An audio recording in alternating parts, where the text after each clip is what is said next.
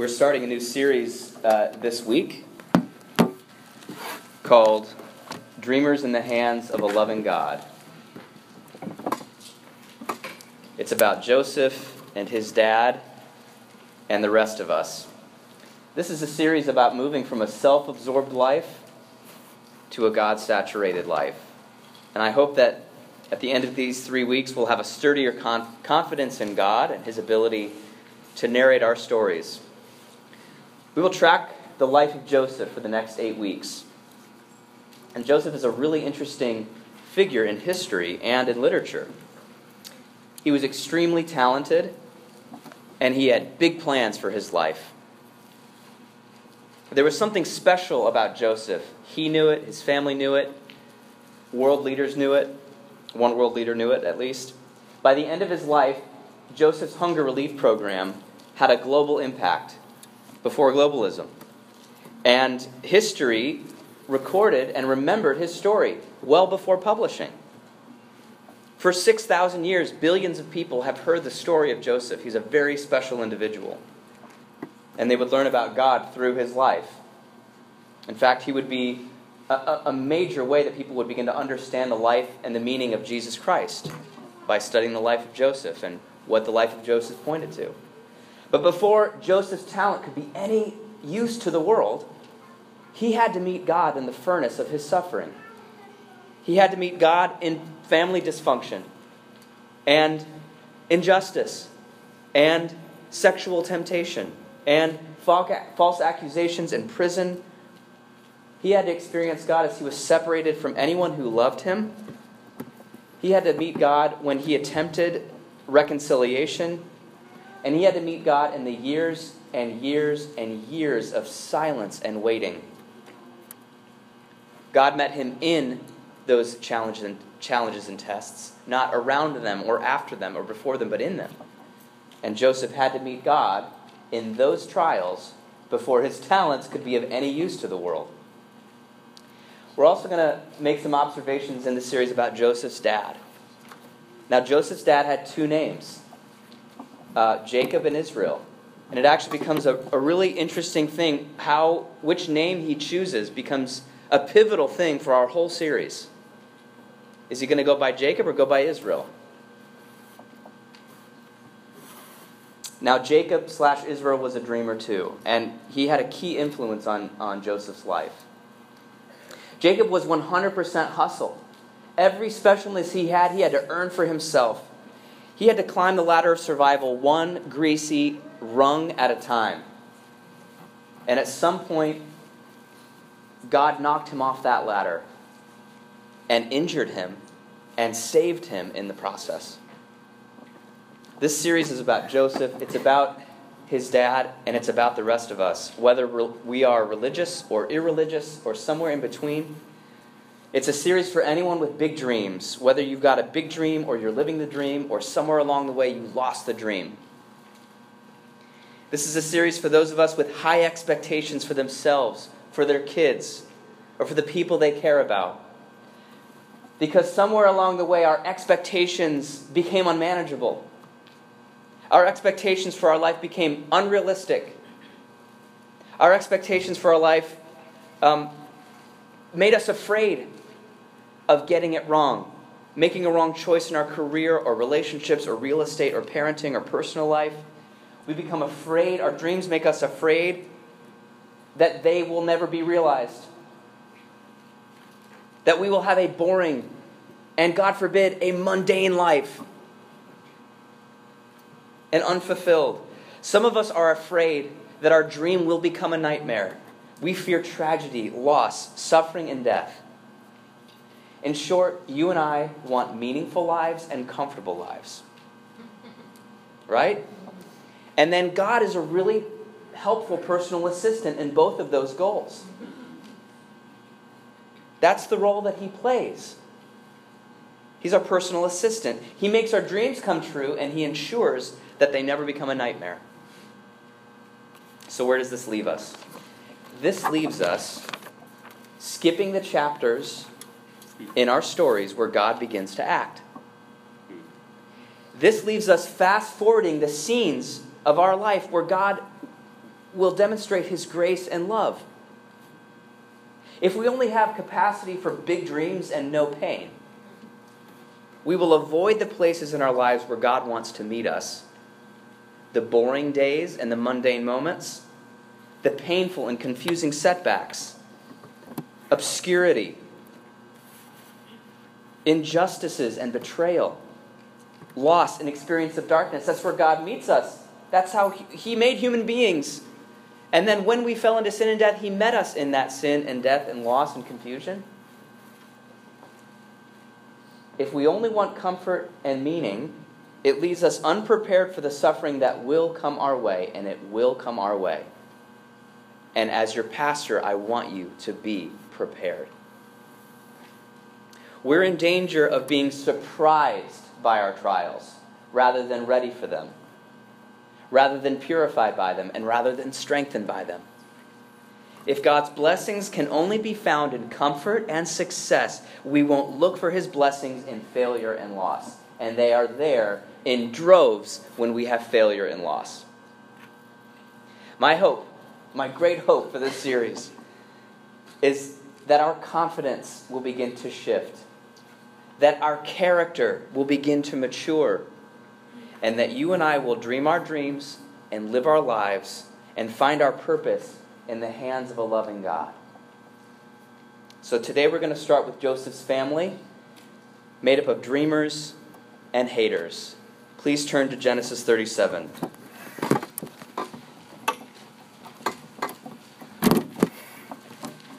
We're going to explore Jacob, uh, Joseph's family today. That's where all of our journeys start to some degree, is our, is our families. And we're going to explore three toxic dynamics in Joseph's family. Three toxic dynamics. You take all those dynamics together, it's a lot of drama, it's a lot of pain. And I, and I want you to listen carefully to see if, if you can identify with any of these. Maybe you've experienced them, or maybe you perpetuate them. In all of these, we're going to see God's grace is at work.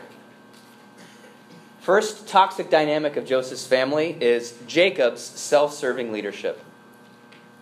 Jacob's self serving leadership is the number one and originating toxic dynamic of Joseph's family. Genesis 37 1. Jacob lived in the land of his father's sojournings, in the land of Canaan. These are the generations of Jacob. Now, pay attention because Jacob is living in the land of his father's sojournings. He is the inheritor of God's covenant blessings poured out uh, on Abraham, Isaac, and Jacob. He's, it's God's blessings are flowing down into his life. And he is the broker for the economic, emotional, and spiritual power in his family. He's the broker.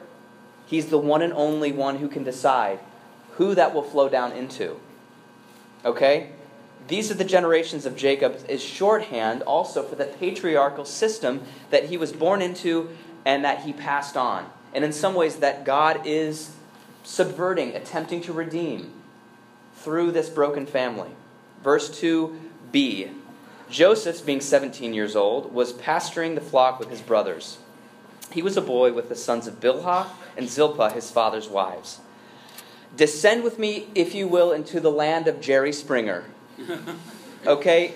It's somewhat, I was trying to unpack this. It's somewhat complicated. Let me try to simplify this for you. Um, Jacob had two wives, Rachel and Leah. And each of those wives had their own handmaiden or mistress.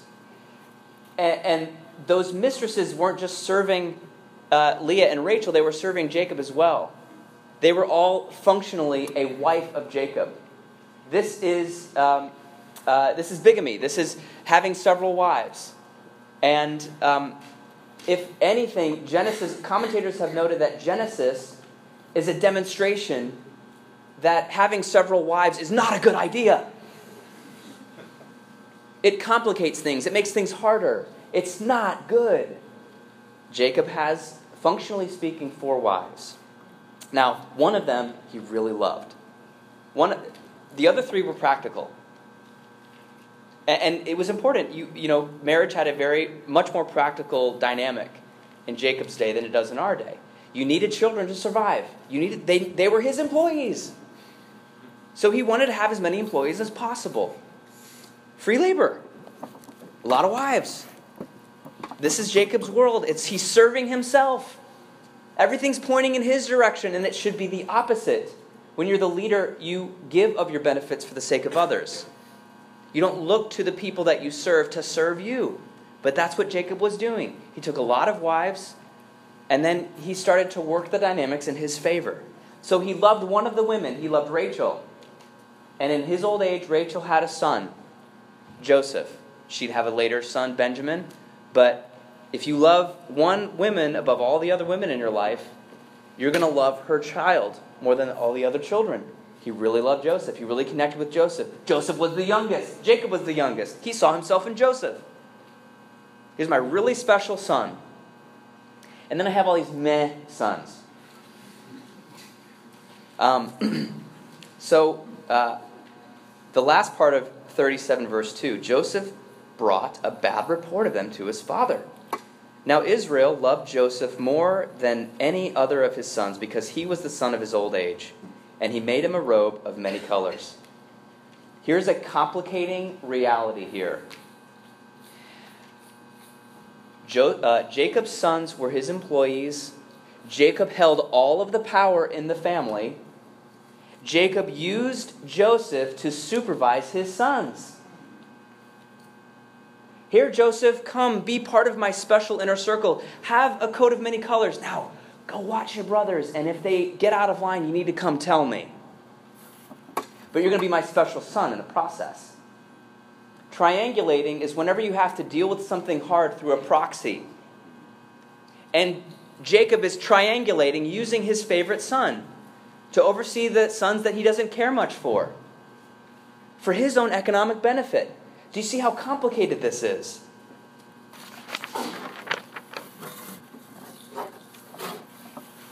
The coat of many colors, the special status, some sons I love more than other sons.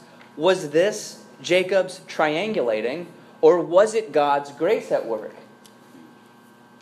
The thing about this narrative for the next eight weeks, we're going to see we can't separate those things. You cannot separate the messiness of your life from God's grace in your life. God enters those things and does good things from them. That doesn't mean that we go out and triangulate, it doesn't mean we go out and sin, take four wives. But it does mean that you cannot escape the sovereign grace of God in your life. So, think about your family. Who's got the power in your family? Who is loved in your family and special? Who is put down? Is there alienation? Are there people who can't talk to each other? Lines of communication cut off.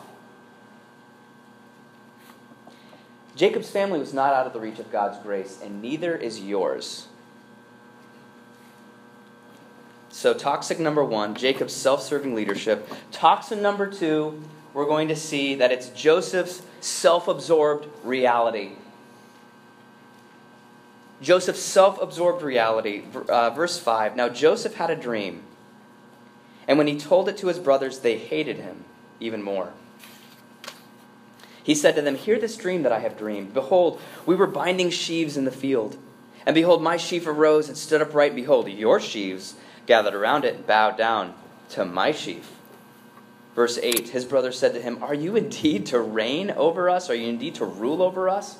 So they hated him even more for his dreams and his words. Verse 4 said they hated him. Verse, uh, verses 8, they hated him even more. If Joseph cared about the feelings of other people in his life, he could metabolize negative feedback from them and change his ways. But Joseph had a special coat, and that coat had special powers.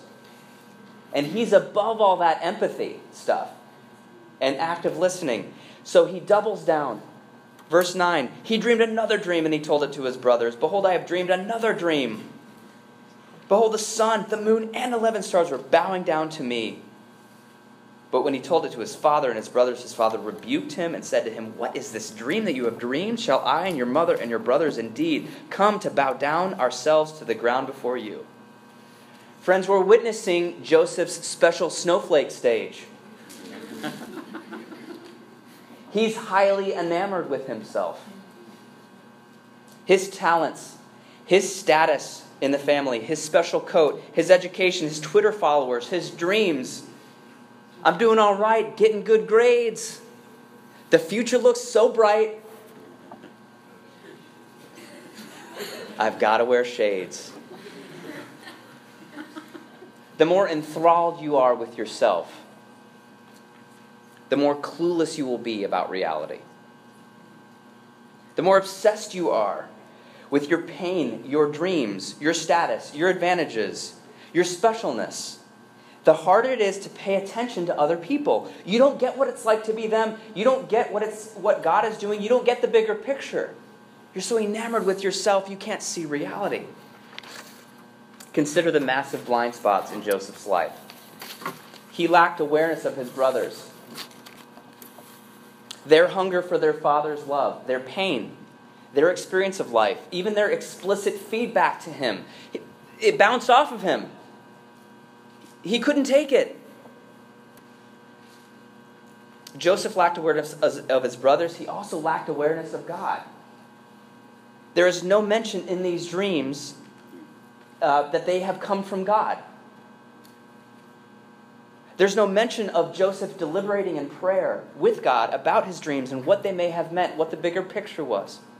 He lacked awareness of his brothers, he lacked awareness of God, and finally, he lacked awareness of his true vocation.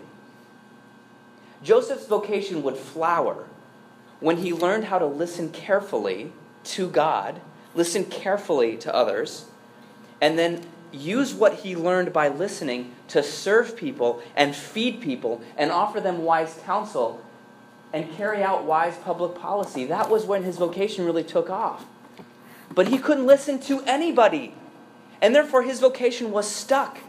And he was alienating himself because he thought he was so awesome. Here's how one commentator put it Joseph was fast becoming a very arrogant young man, a narcissist with an unrealistic view of himself, who would eventually have an inability to empathize with and love others. He was headed for the unhappy marriages and broken relationships and all around miserable life that such people have. He was a very classy guy, headed for a very miserable life. You must understand that this special snowflake stage was only a stage because of God's grace. It was God's grace to interrupt it, it was God's grace to, to mess it all up. Maybe you, in an honest moment, have considered yourself special or exceptional or floating above everybody, exempt from the suffering of your fellow humans. Maybe your education, your youth, your talents. This is the hubris of youth. I haven't suffered yet.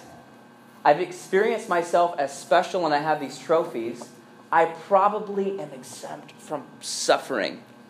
I'm probably exempt from the human experience. I don't know if you know that my background or have seen the trophy case or have heard what all the awesome people have said about me, but I don't really do I don't really do those jobs and I don't really experience that pain because because I'm special.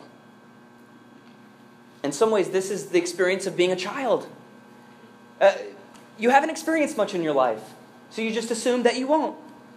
You've experienced lots of love and, and accolades. You oh, that's what I experienced before. That's what I'll experience in the future. It's just classic childishness. And it needs to experience God, to, to, to become an adult, to experience the vocation that God has for us, and also to experience the depths of God's grace that is only available when you know that you need it.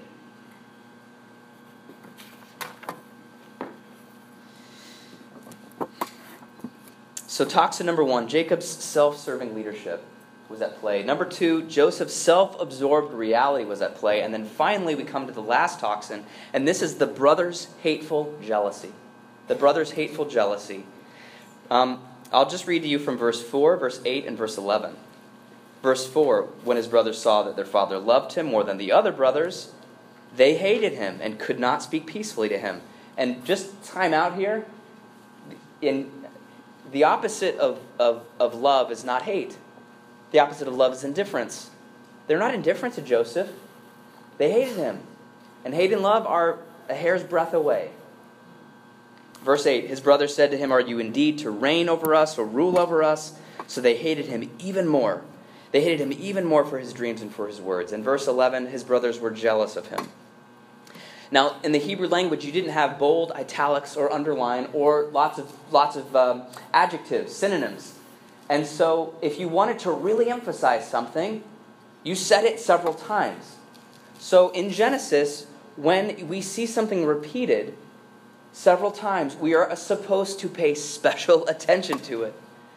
And what we see repeated several times, this exceptional detail, is that Joseph's brothers really hated Joseph. It was intense, it was deep, it was abiding, it was toxic. It was the air that they breathed. It's quite possible that these brothers, when they saw their father love one son above all the others, that they experienced uh, resentment, which is a mixture of disappointment, anger, and fear. Resentment is a mixture of disappointment, of anger, and fear. When you mix those all together, you have resentment. Who wouldn't be angry if your half younger brother was your dad's proxy to supervise you in the fields and tattled on you whenever he pleased? Who wouldn't be afraid if your entire future was bound up in whether or not your father gave you his blessing or not, gave you his inheritance or not? Who wouldn't be sad to see that your father clearly did not have affection for you? Sadness slash disappointment, fear, anger. It all adds up to resentment. Resentment leads to hatred. Hatred is the, is the byproduct of resentment. When you hate someone, you want to see them suffer. You want to see them pay. You want to see them feel what it feels like to be powerless and unloved and suffering. And maybe, maybe you can relate with this. Maybe you've suffered a lot. And you see people who think they're above suffering. And you see people who, who float along in life and seem to be seem to be oblivious to the real human experience. Do you hate people? Do you have resentment? Do you want to see someone suffer? Do you want to see their success just get dashed to the rocks? God's grace was at work in, even in their hatred. His, his grace was at work. Now, verse 11 encapsulates all of these three toxins into one very short, spare uh, verse. And his brothers were jealous of him, but his father kept the saying in mind. Joseph is telling his brothers and his fathers the dream. So I, I was just thinking about the mixture of these toxic elements. It's almost like you have this huge cauldron, a huge cauldron. Underneath the cauldron is the fire of Joseph's arrogance, talking about how awesome he is and his bright future. And inside the cauldron is all the toxic sludge of his brother's hatred. And on top of that toxic sludge which is heating up is the father's power, like a heavy lid just clamping down on it. They can't really express how they feel. They can't really endanger their inheritance any more than it's already endangered. The fire, the toxic hatred, the power which is clamping it all down. This is a recipe for explosion. This is a recipe for disaster. This is bad. And this is also precisely where God's grace is going to enter their story and redeem it. At the center of the universe is the Father, God the Father's relationship with his beloved Son. And for endless ages, that relationship was unbroken and perfect and rich and deep. And God let that relationship be broken and severed. He let hell destroy that father son bond so that your family can be healed so that all the toxins that you have received and participated in can experience and encounter God's grace, not by pretending, but by confessing. The father and son let evil, hellish things happen to their family so that good things could happen through yours. I want to encourage you to come back for the next seven weeks because we're going to talk about injustice and We're going to talk about resentment. We're going to talk about sex, sexual temptation. We're going to talk about unfair accusations and the pain of the shadow of death and waiting and obscurity. We're going to talk about our true vocations and what those look like. We're going to talk about the struggle of forgiveness and how does that relate to, to, to reconciliation. And we're going to talk about what it means to struggle and ultimately to be prevailed upon in the hands of the loving God.